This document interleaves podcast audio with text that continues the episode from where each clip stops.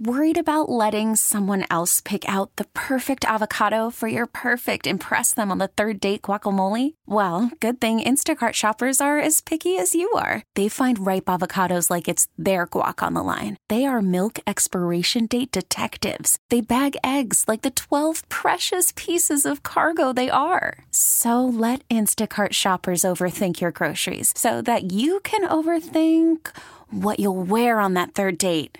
Download the Instacart app to get free delivery on your first three orders while supplies last. Minimum $10 per order, additional term supply. Wake up! Wake up! Mike Mulligan. Bears, Bears, Bears, Bears, football, football, football. You know what? I'd like to say you're wrong, Mully, but you're not wrong very often. David Haugh. That was one of the best questions you've ever asked. Yeah, I'm sure it's going to get an answer just as good. Chicago Sports Talk for your morning on 670 The Score, the home for Bears fans. Chi-Town, what's up, baby? Y'all ready for this? With the 53rd pick of the 2023 draft, Chicago Bears select Gervon Dexter Sr., Florida Gators D type. We are at pick number 56, and the Chicago Bears find themselves back on the clock again. Second pick they've made in just the last few minutes. And here's Devin Hester again. We have some breaking news the Jacksonville Jaguars have traded the 56th pick to Chicago Bears. With the 56th pick in 2023 draft, Chicago Bears select Tyrique Stevenson, DB, University of Miami. With the 64th pick in the 2023 NFL Draft, the Chicago Bears select Zacch Pickens, defensive tackle, South Carolina. But I'm really here to say, bear down. Where are we at, Chicago? Start your mornings with Mully and Haugh, 5.30 till 10 a.m. on 670 The Score. Let's go. Mully and Haugh, Chicago Sports Radio 670 The Score. It's a special draft emergency broadcast, Mr. David. We are jumping in because there is an emergency draft going on for the Chicago Bears. It's an emergency show. Yes, we're glad to be here on a Saturday morning. Did we bring along Devin Hester to do updates? How about him breaking in with that news, with uh, doing a nice job announcing the Bears pick? Mully, the second and third rounds were interesting from the standpoint of the Bears loading up, stocking up, addressing the needs. And there was some other things going on that were not necessarily bear related, which was fun at the beginning of the draft. Where do you want to start? Well, I, I you know, I love a um, a homecoming story, and the idea that the Pittsburgh Steelers select Joey Porter Jr. with the first pick in the second round, the Bears pick, I might add. We can at least put to bed the idea that uh, they gave a good draft pick to uh, to the Pittsburgh Steelers. They received Chase Claypool for Joey Porter Jr. Well, that's a good place to start because uh, actually, I'm sure you heard from Bears fans. Bears fans were heard oh, yeah. all over the place yesterday but after that pick, my brother, who is a season ticket holder and usually a pretty reasonable guy, he texted me and he said, Oh, great. We could have had Joey Porter Jr. and we get Chase Claypool. But that is the either or. Yeah. And when you see the Steelers act the way they did, go after their guy, that's a great pick. And Joey Porter Jr., remember on Thursday night it was he was interviewed. and he said, "Well, which one of your family members is going to cry if you get picked?" And he's like, "My mom." I bet you his dad was in tears. What an emotional moment! The son going to the team of the father. That was great. Yeah, and I, you know, I don't know that they had a choice. Like, I don't think they could have traded that pick. I don't think they could have taken anyone else. There would have been there. They'd have lit the the uh, uh, the the, uh, the the torches and marched on the Steelers. You got it. When you have that chance and a player that quality, you got to do it. And they did it. so congrats. You got to do it. Yeah, they would have been uh, there would have been chaos at Primanti Brothers if they would not have they would not have taken Joey Porter Jr. with that pick. And then Mully, one pick later before we get to what the Bears yeah. did. Finally, Will Levis up off the couch good and spot. he goes to the yep. Titans. Good, good spot for him, don't you think? I think so because you know he doesn't have a lot of pressure on him right. necessarily. He's going to be somebody they can develop.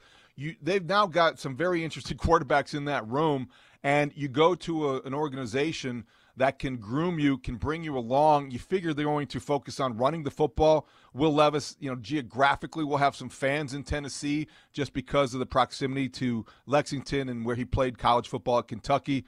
And thank goodness, thank goodness we didn't have to spend another draft night watching him grimace and groan and then just go through another difficult night of waiting. I, I just think that that's a, a very good franchise.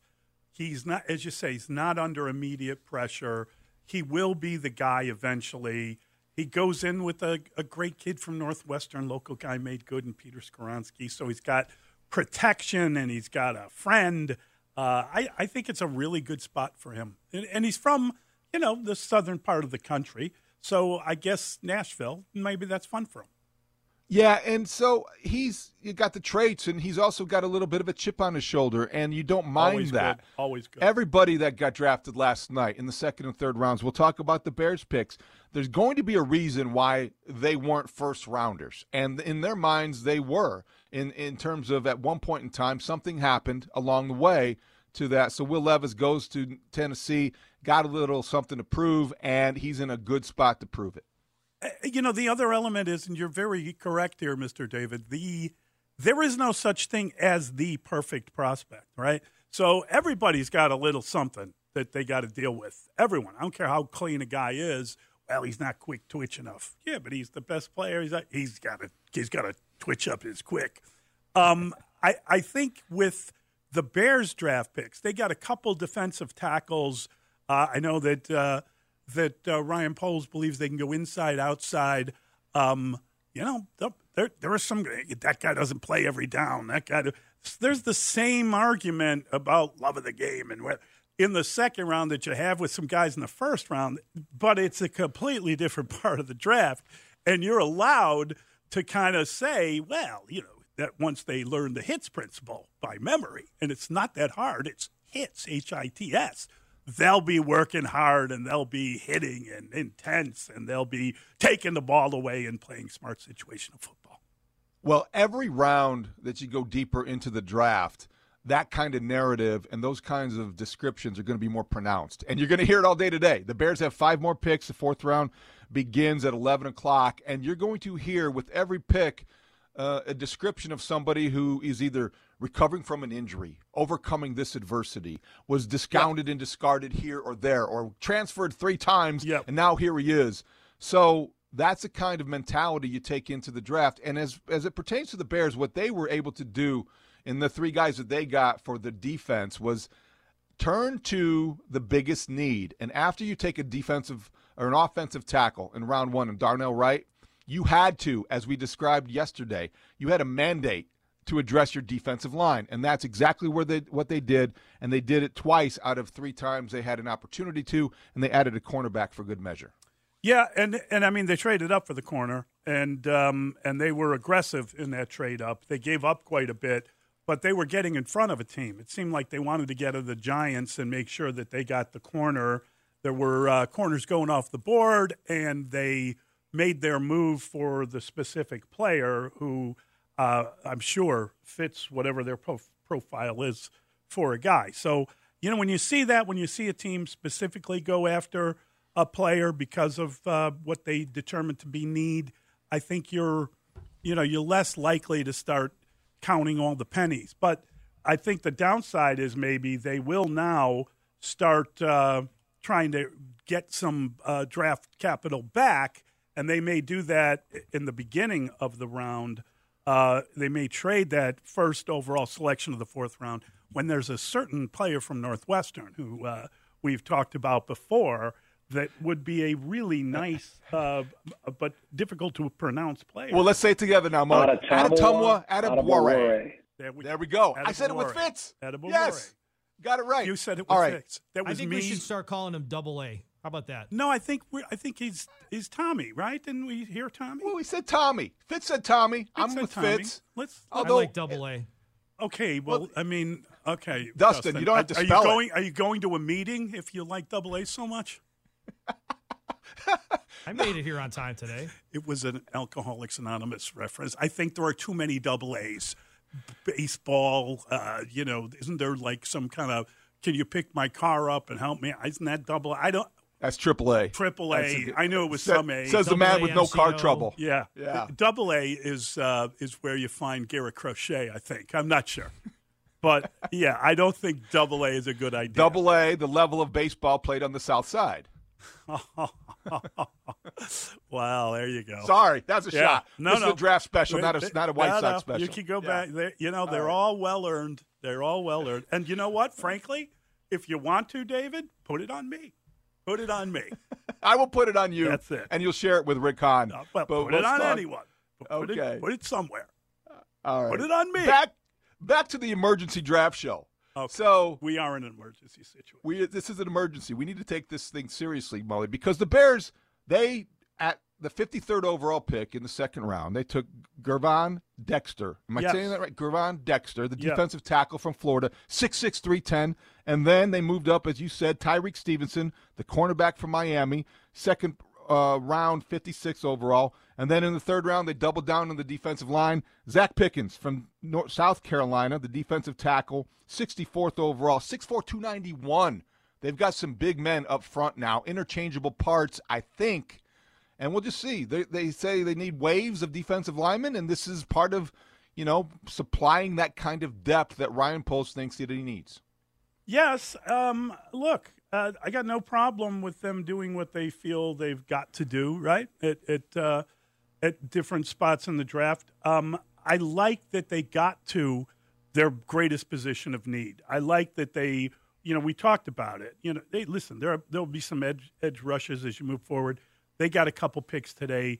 These are big picks because this is still an area in the draft where you can find immediate help. As you start getting, I mean, and by that I, I don't mean necessarily day one starters, but certainly rotation pieces. And maybe they need a pass rusher. Maybe there's some edge guy that they've had an eye on that they like. But whatever it is they need, once you start getting into sixth and seventh round picks, you're you're you're basically a hope and a prayer. I mean, you can hit on those guys. You know, John Randle was an undrafted free agent and made the Hall of Fame. You can hit on guys. It's just it's a bit unusual to uh, to find them the further and deeper you go into the draft.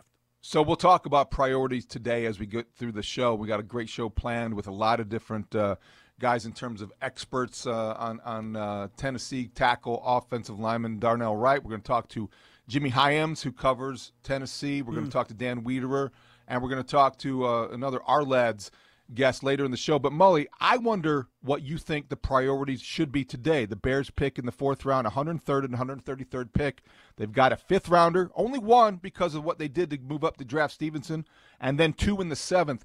Do you think that there's room for a, quarterback? Do you think that there's room for a running back, or are you thinking edge rusher, go defense, stay up front, and and address your priorities? Um, you know, I was just looking this morning at the players that are left on the board, right? So, um, you know, our our guy Tommy, uh, Double A, looks like good value at the first pick of that draft, but it seems like Ryan Poles wants to get more.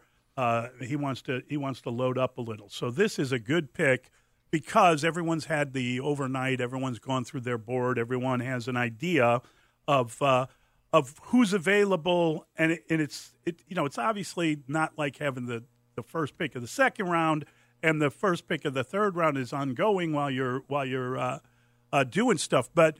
Good God, you know, the first pick, whenever you've had a night off to look at it, you can reassess everything that you've got to have from your team. And then you can look at, it, you know, there could well be a value pick, somebody on their board that, you know, you can, you can veer off position, as I guess what I'm saying. We know what their need is. Um, you know, maybe they pick up a center, although a lot of those guys went yesterday. Maybe did. maybe they want to get that edge guy. Maybe they want to get more help on that defensive line. You can never have enough. Go ask uh, Philadelphia. They keep doubling down on that, and it's working. Um, but I think if there is a player that that um, that you like, this is the time in the draft. If there's a guy that is falling and that you have uh, rated higher, you can go ahead and, and veer from what we believe to be, you know, start at the ball and work your way out. You can do that And- at this point. and it Bears remembering that last year, not to overstate his impact because he started strong and maybe hit the rookie wall a little bit, But they found Dominique Robinson at this stage of the draft in the fifth round from Miami of Ohio. He was a project. He was a guy that slipped for a lot of different reasons. Sure. But he was athletic enough to play at the NFL level. I don't want to overstate his, you know, presence or significance, but you know what? That's the kind of guy that they will draft today. Somebody who projects has great traits, as you will hear. And we know from these three picks, Mully, Ryan Poles is a traits guy. Yes. He may like a lot of the things about football character, but these two defensive tackles are traits guys. And you look at Tyrique Stevenson, he's a physical cornerback. There's some things he, he left Georgia for Miami. You might have had some questions, but he's a traits guy as well. Mm-hmm. Maybe every general manager deep down really is, but these three picks, as much as anything, underscores that. Yeah, I think so. I, I think that you know the other thing is he's he's drafting via need. I mean, he needs to uh, to get certain players. But you know, the, okay, so you think about the top players that are available overall, and I'm just looking based on position: cornerback, defensive end, offensive tackle. Is is this a spot you take an inside linebacker, even though you seem pretty good there, right? No, Um, I, I don't, a running maybe- back, the other running back from Texas, the wrong running back from Texas. uh, you know, th- there are there, like again a guard, a center. There there are other positions that haven't been rampaged quite uh, as much as uh, as some of the top guys, and How about tight end? you start looking at depth. Um, you know, that's an interesting one. I'm not sure. Maybe toward the bottom of the round, but I, I don't think there's anybody that I would jump in and say this has to be the guy in this round.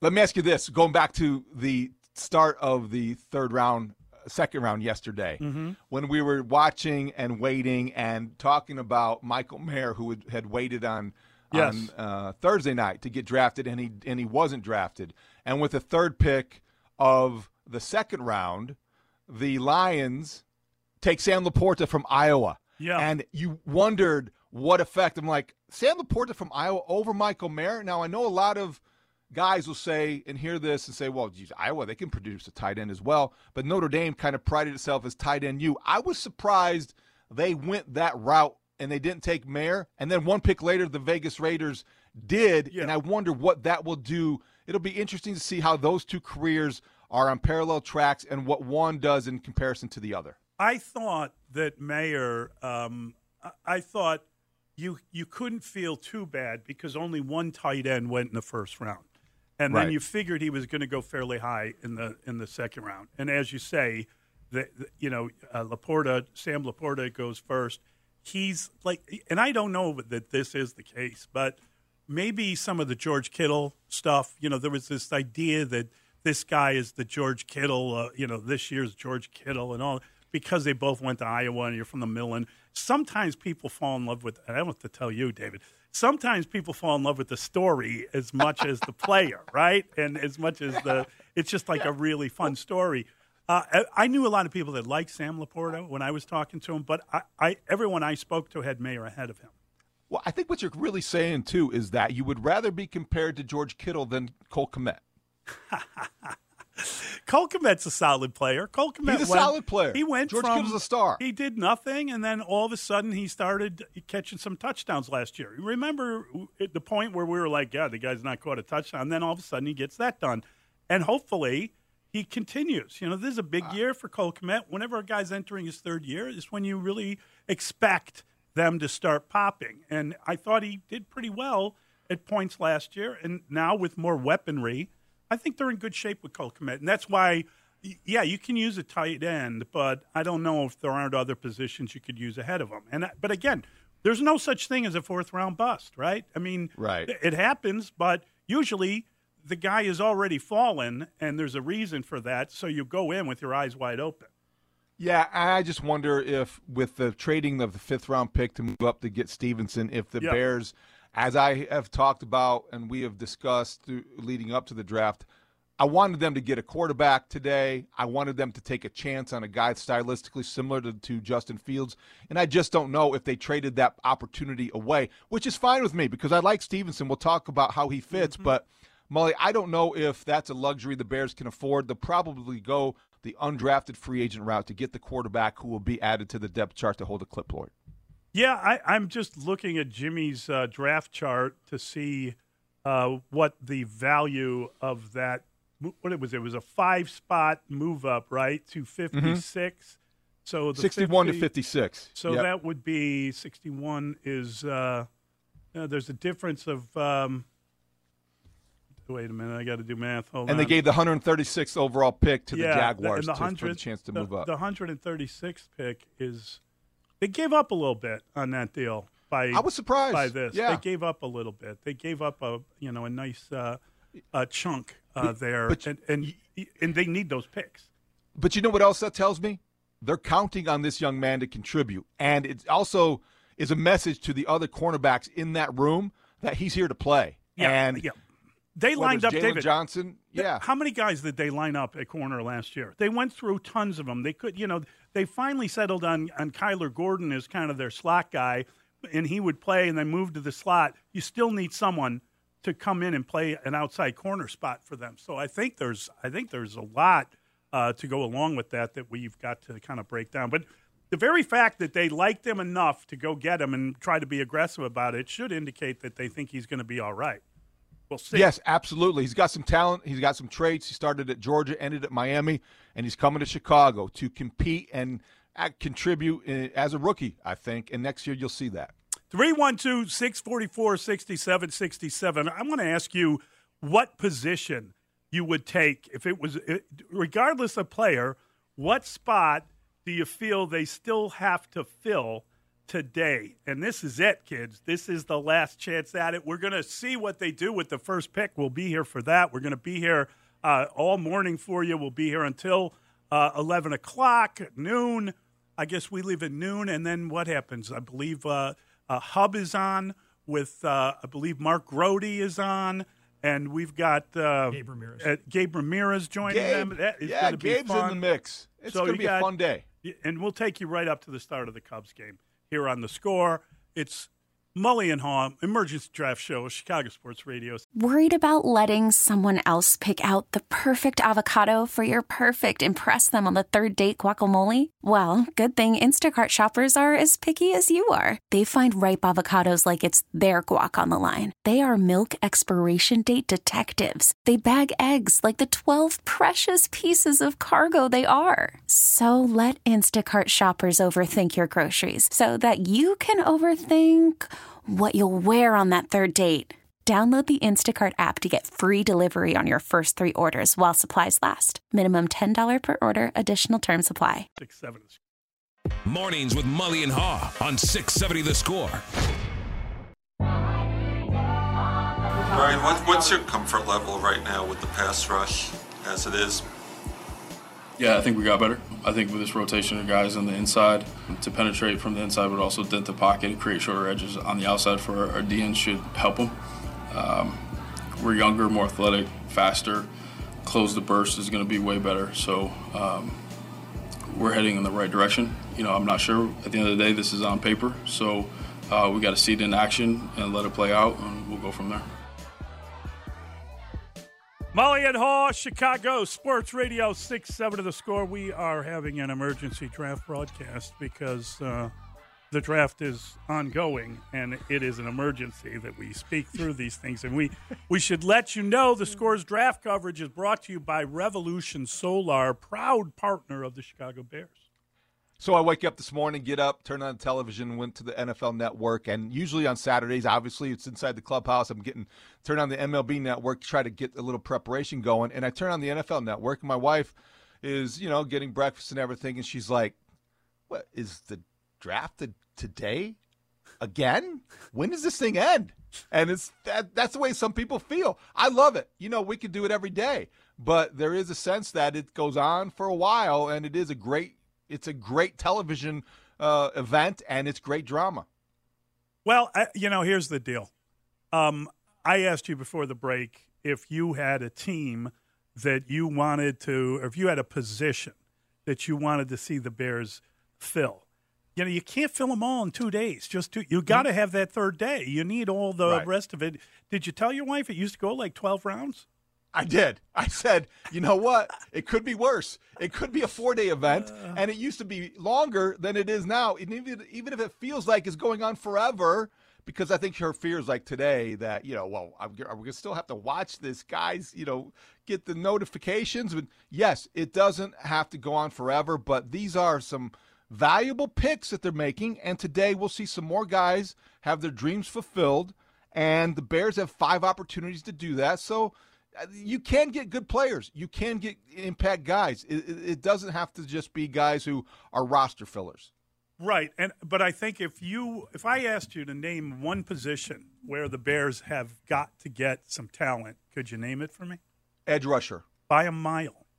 Edge rusher by no doubt about it. Mi- the Bears the Bears had the fewest sacks in the entire league last year, and they were led in sacks by a rookie safety, Jaquan Brisker, with two and a half sacks.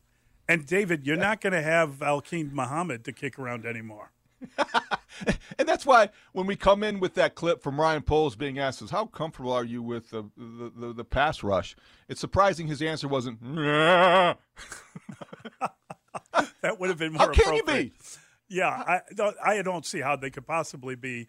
Um, but I, I what I'm saying is he's you know he wants to sell you on this idea that they've added a couple of players that can play inside or outside. They added two defensive tackles they added two guys. You know, you can argue about how good they are as run stuffers, and maybe that's what he means by inside and outside. But they they are addressing their most serious need, which is the three technique position, the pass rush interior guys on this defensive line.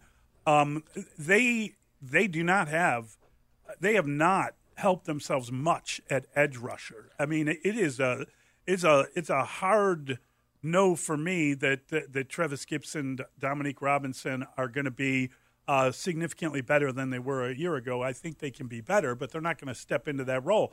They got a guy that was a rotational piece in Tennessee who had some sacks, and they schemed them up for him, and, and that's an improvement. But they still are are absent the threat on the outside that every team has to have in this day and age of passing quarterbacks. Well, I'm glad that's your focus because that's where it needs to be. And what the Bears did last night was they answered the question, where's the beef? It's on day two of the draft for them. They wanted to stock up and supply depth to the interior, but they still need somebody to harass the quarterback off the edge. Now, Mully, I think that it's an interesting conversation because today – yeah, you may find somebody like a Dominique Robinson, like a project that's going to be able to rush the passer and make an impact as a rookie. But I want to know do you think that even though this is going to be a draft centric conversation today, and that's why we're here on a Saturday morning to talk about the draft, after the dust settles from three days of drafting and signing the undrafted free agents, Frank Clark, Jadeveon Clowney, the free agents still out there. Dare I say Leonard Floyd, somebody who is a re- uh, a rental, uh, a, a pass rush mercenary. Do you think that guy like that will be added to this mix to maybe you know set an example, but also get to the quarterback? You've done it, David. You've triggered Dustin. I saw his head rise up when you said those magic words, Leonard Floyd. That is my job. That is yeah. fantastic stuff. Um, you know, look, I, I don't, I, I hate to say that this is the same situation you were in a year ago when you know you had to hire you had to go out and get a couple mercenaries. Riley Reiff, will you be our right tackle eventually when you get when you heal up? And he did okay for them. I, I don't want to diss him. Michael Schofield, how about you come back home and just give us some cover because we need starting offensive linemen, and it's we're on the eve of training camp. You don't want to be in that position. But to answer that question, how who do you have on this roster that is better than those guys you just mentioned? Who do you have you that that has uh, any kind of credential that you would put up against these guys? So either you're you're either drafting that position or you are out on the market trying to add to it because you don't have enough. You do not have a team that can competitively get after the quarterback and help your defense in that fashion. And we've said it a thousand times. Never ever has there been a good defense without a good defensive line. And never ever should Ryan Poles be satisfied that after the draft, and we look, Texters are coming in. I realize you're not going to solve every problem in one off season, especially one this important. But as a stopgap, as as a practical matter, and Ryan Poles is nothing if not practical. I think that you look at what happens next week, the conversation shifts. And uh, you, know, you just talk names. I mean, Frank Clark is out there, Mully. He's a guy who has some Chiefs background with Ryan Poles. He'd be familiar with him. Why wouldn't he make sense to pursue if, in fact, you Well- don't answer the question adequately during yeah, the draft? I can I can answer that question easily. Frank Clark is not a very good regular season player, but he lights it up in the playoffs. So, Oh. Do you need that with the Bears? Just saying, a guy that's saving it for the playoffs? I don't think so. What are these playoffs you speak of? I live in Chicago. You know okay? what though? When you when you stop and look at where they're at and all the work that they've done, I, you know, in response to the texter who says you can't get it all done in one off season, you know, no one's asking them to get it all done in one off season, but you have to be on the road to it. They went out and they redid the linebacker position. Now they've drafted another corner, so they look like they they look like the back seven of the defense has a chance, right? They need to keep working that front four. If it has to be in the off season, if it has to be for the you know the vets left standing when the music stops, then so be it. If you got to go out and make a trade, uh, you know there's there's supposedly a couple pass rushers in uh, Washington that could be on the market. Whatever you got to do, you've got to make sure that you can line them up at every position, and you got to give every every one of these players their opportunity to be on a decent team. I think at the end of last year, Justin uh, Jones, his argument was kind of they kind of left us hanging out here, and they they Right. and everybody every week uh, the Bears uh, their, their defensive line stinks, the defensive line stinks, and you know what? The defensive line stinks. So if you don't get them help, then you're then they're just going to be rank and file guys trying to step into roles that they're not capable of doing. You need help. You need help in that defensive front. So you talked about names and you talked about players and positions, and I said edge rusher is number one priority, and I think we both agree on that. So let's talk about today the Bears. The fourth round, they have the 103rd and the 133rd picks. Right. If you want me, I'll, I'll throw out a couple names. Please. And it starts with the one that's hardest to pronounce, and it is Adetomiwa Adebawore from Northwestern. Everybody can agree that he's probably you know, probably one of the top couple players still on the board, and he's a hybrid guy. But I don't know if he would answer all those questions, Mully. But for a for a general manager who wants to supply depth to that defensive line, he would make sense. I also two more names. If the Bears are drafting, I'm not saying right away, but at 103, but maybe at 133, maybe in the fifth round. If Charlie Jones from Purdue is still there, I think that's a very intriguing wide receiver. He's got some traits, he's got some skills, and he's been in a passing offense. And then the last one, also a difficult name to pronounce, but I love the idea of getting a running back who drops and he has something to prove and runs with a chip on his shoulder. Izzy Abba, Abanikanda. Is that uh, Abanikanda, I think, from Pitt. IA. Another guy that's. Dustin says it's IA. I, we'll have to ask Wani for his He- pronunciation. He is sentient, David. He is artificial intelligent AI. the opposite. But though that's a guy that gained 320 yards, I think it was against Virginia Tech. He's a guy that has a lot of production coming out of college. He's a guy that you could see fitting into the depth chart for the Bears. Yeah, I, I mean, you know, go early and often to uh, to the SEC. I think we've seen that. We've seen a lot of SEC players taken. The Bears, um, what the cornerback played in uh, in the ACC, but other than that, didn't they go? They go all. Uh, He started in the went SEC. Uh, he, he's got some Georgia Yeah. stink on him. He left because they he like spent a couple years hey, there. They like those guys that transfer from Georgia. It's right to see, it worked out well. Justin Fields turned out okay so far, and now they've got another Tyrique Stevenson. I wonder. I have to check. I didn't do that kind of deep dive. Did he have any intersection overlap with Justin Fields in Athens, Georgia? I do not know the answer to that question. That's a good one. But the, the SEC, I mean, so I'm sitting here and I'm thinking to myself, like, okay, like who who is left from Georgia? Who is there anybody like any other Georgia guys? And I like that idea, David. Any Georgia transfers out there that you could jump on uh, at any spot in the draft. Um, Alabama seems to put together some good teams. Uh, uh, it, it was so much fun to see uh, Nick Saban running there, standing with uh, you know my guy's about to be taken uh, first overall. Oh, now I'm over here because this guy could get taken second, and he went third. It was just it was just funny. I, I was like, God, can you imagine like the Alabama social media? They're just pushing all these kids, you know, come to Alabama, win a title, and get drafted first with Nick on your side.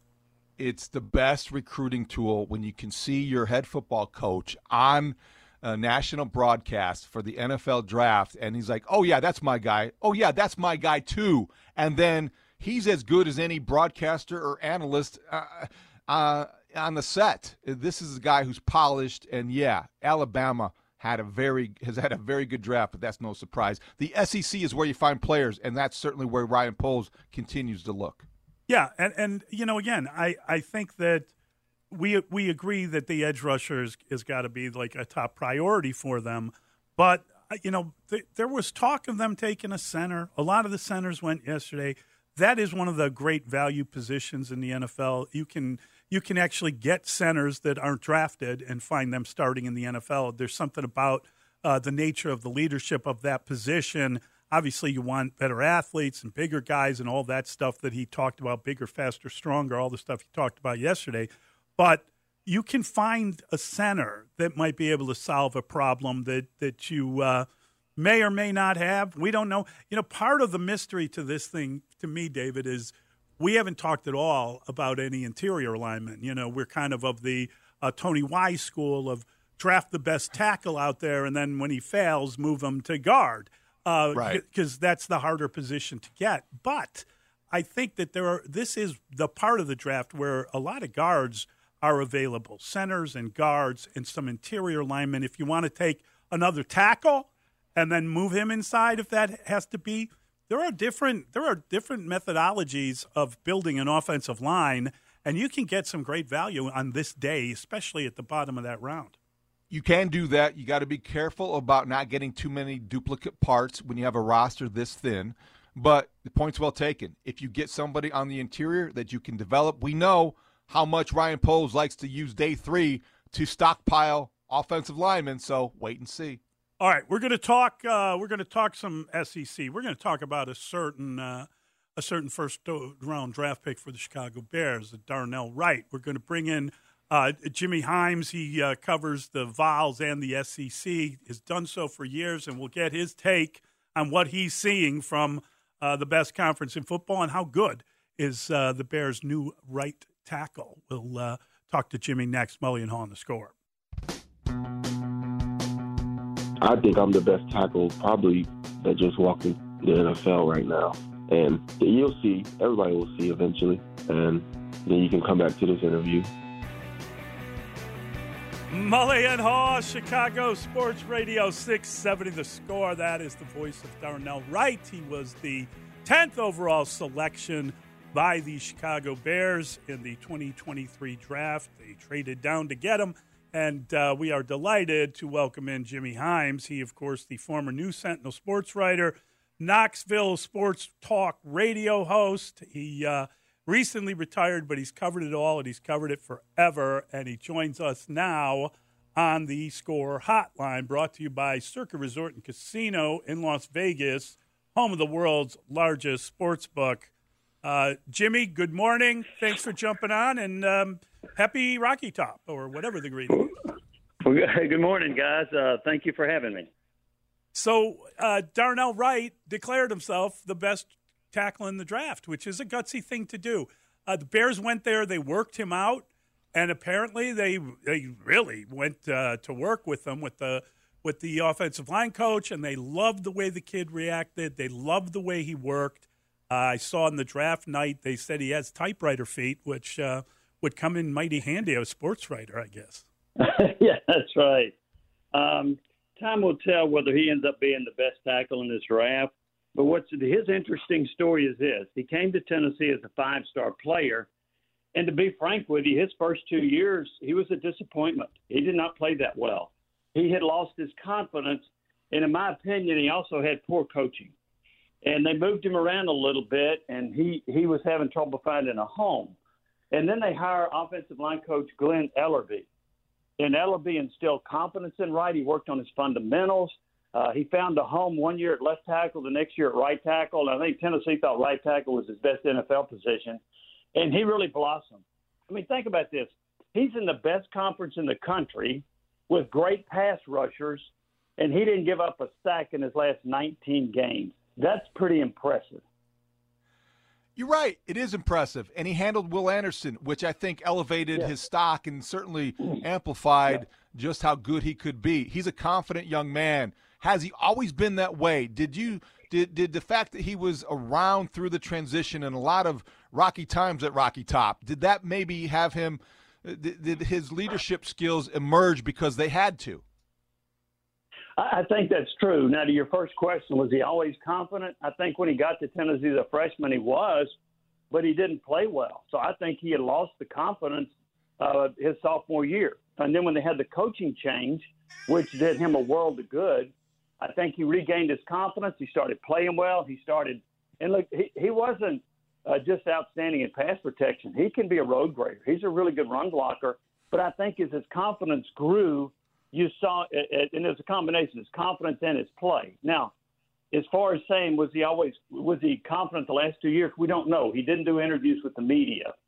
Uh, I, that was about his choice. I don't know if he felt like he'd been criticized and didn't want to talk to the local media, or he was shy. I don't know which it was. But when I saw him doing the interviews, I'm like, well, it doesn't look like he's too shy, calling himself the best tackle in the country. So, uh, but we didn't really get a feel for him the last two years personally because he wouldn't do any interviews. Wow, that's wild. I, I did not know that. Uh, Do you Hmm. Did not think? know that. Yeah, I mean, was he?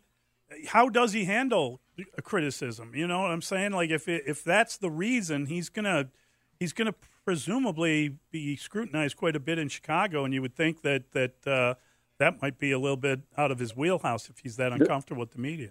The, the fair thing to say is I don't know how he handles the criticism. Um, My my guess is more speculation about why he wouldn't do interviews locally. I mean, I, everybody else on the team was doing them.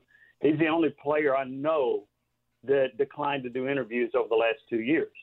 And uh, and again, he was criticized the first couple of years. Is that the reason?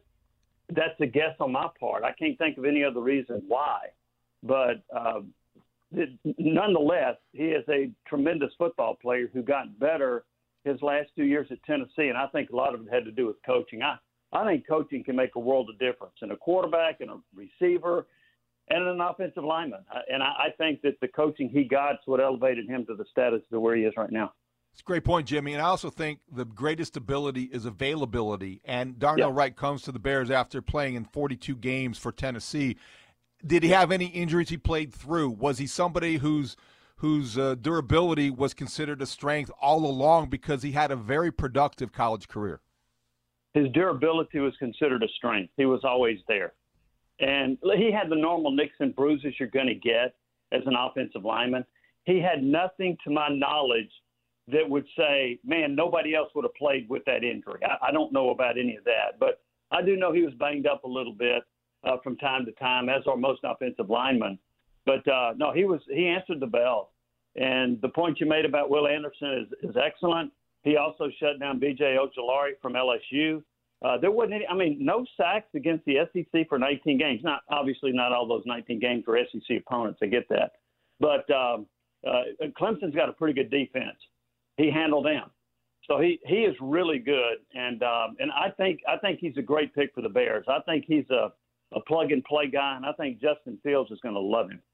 You know, it's interesting because the way I was told the story, just talking to a few people after they made the pick, was that they felt that he was probably a, a second, third round pick as a left tackle, that he was not. The, move to right tackle for last year is what put him at a different level in the opinion of some of the scouts that I talked to. And, and they believe he is only a right tackle. They don't believe that he really projects elsewhere in the field. Yeah, and and he uh, so he played left tackle most of his junior year. Uh, I'm look, I'm not a scout, but I thought he was a better player at right tackle. I thought he was more comfortable uh, at that position. Uh, his last, uh, let me figure this out. Last six games of his uh, junior year at left tackle, he didn't give up a sack, but still, I think he is a better right tackle. And and I haven't been able to get the coaches at Tennessee to tell me this for sure, but I do think a part of their thinking was he will be a he's a better fit at right tackle in the NFL, and we're going to help him. And he's going to be good either way, but the best position is right tackle. Um, it, he has played left tackle in college. Could he do that in the NFL? Probably. Would he be as effective as he would be at right tackle? Probably not. Jimmy, Josh Heupel's offense, how would you describe it and the pressure it puts on tackles to protect the edge, as well as how much help did they give Darnell Wright at times against some of these really aggressive pass rushes in the SEC? He didn't get much help, and he didn't need it. Now, I'm a believer that a, a hurry up, up tempo, fast paced offense can mitigate what could be an average offensive line because you're running at such a fast pace, the defense isn't even getting set up. Defensive linemen aren't getting set up. And then next thing you know, after seven or eight consecutive plays, the defensive linemen are tired. And that's of a benefit to an offensive line that's in really good shape. So I do think the offense that Tennessee ran was beneficial to offensive linemen. That does not, however, take away from the fact that I think Darnell Wright was terrific. And so, um, but I do think there's a benefit to running that offense to help the offensive line. It helps a lot of people on offense, but I think it helps the offensive lineman as much as any position. Um, uh, Jimmy uh, Hendon Hooker went in the third round to the Detroit Yeah. Lions, obviously the Bears uh, division. Uh, how how did blocking for him change things versus less mobile quarterbacks?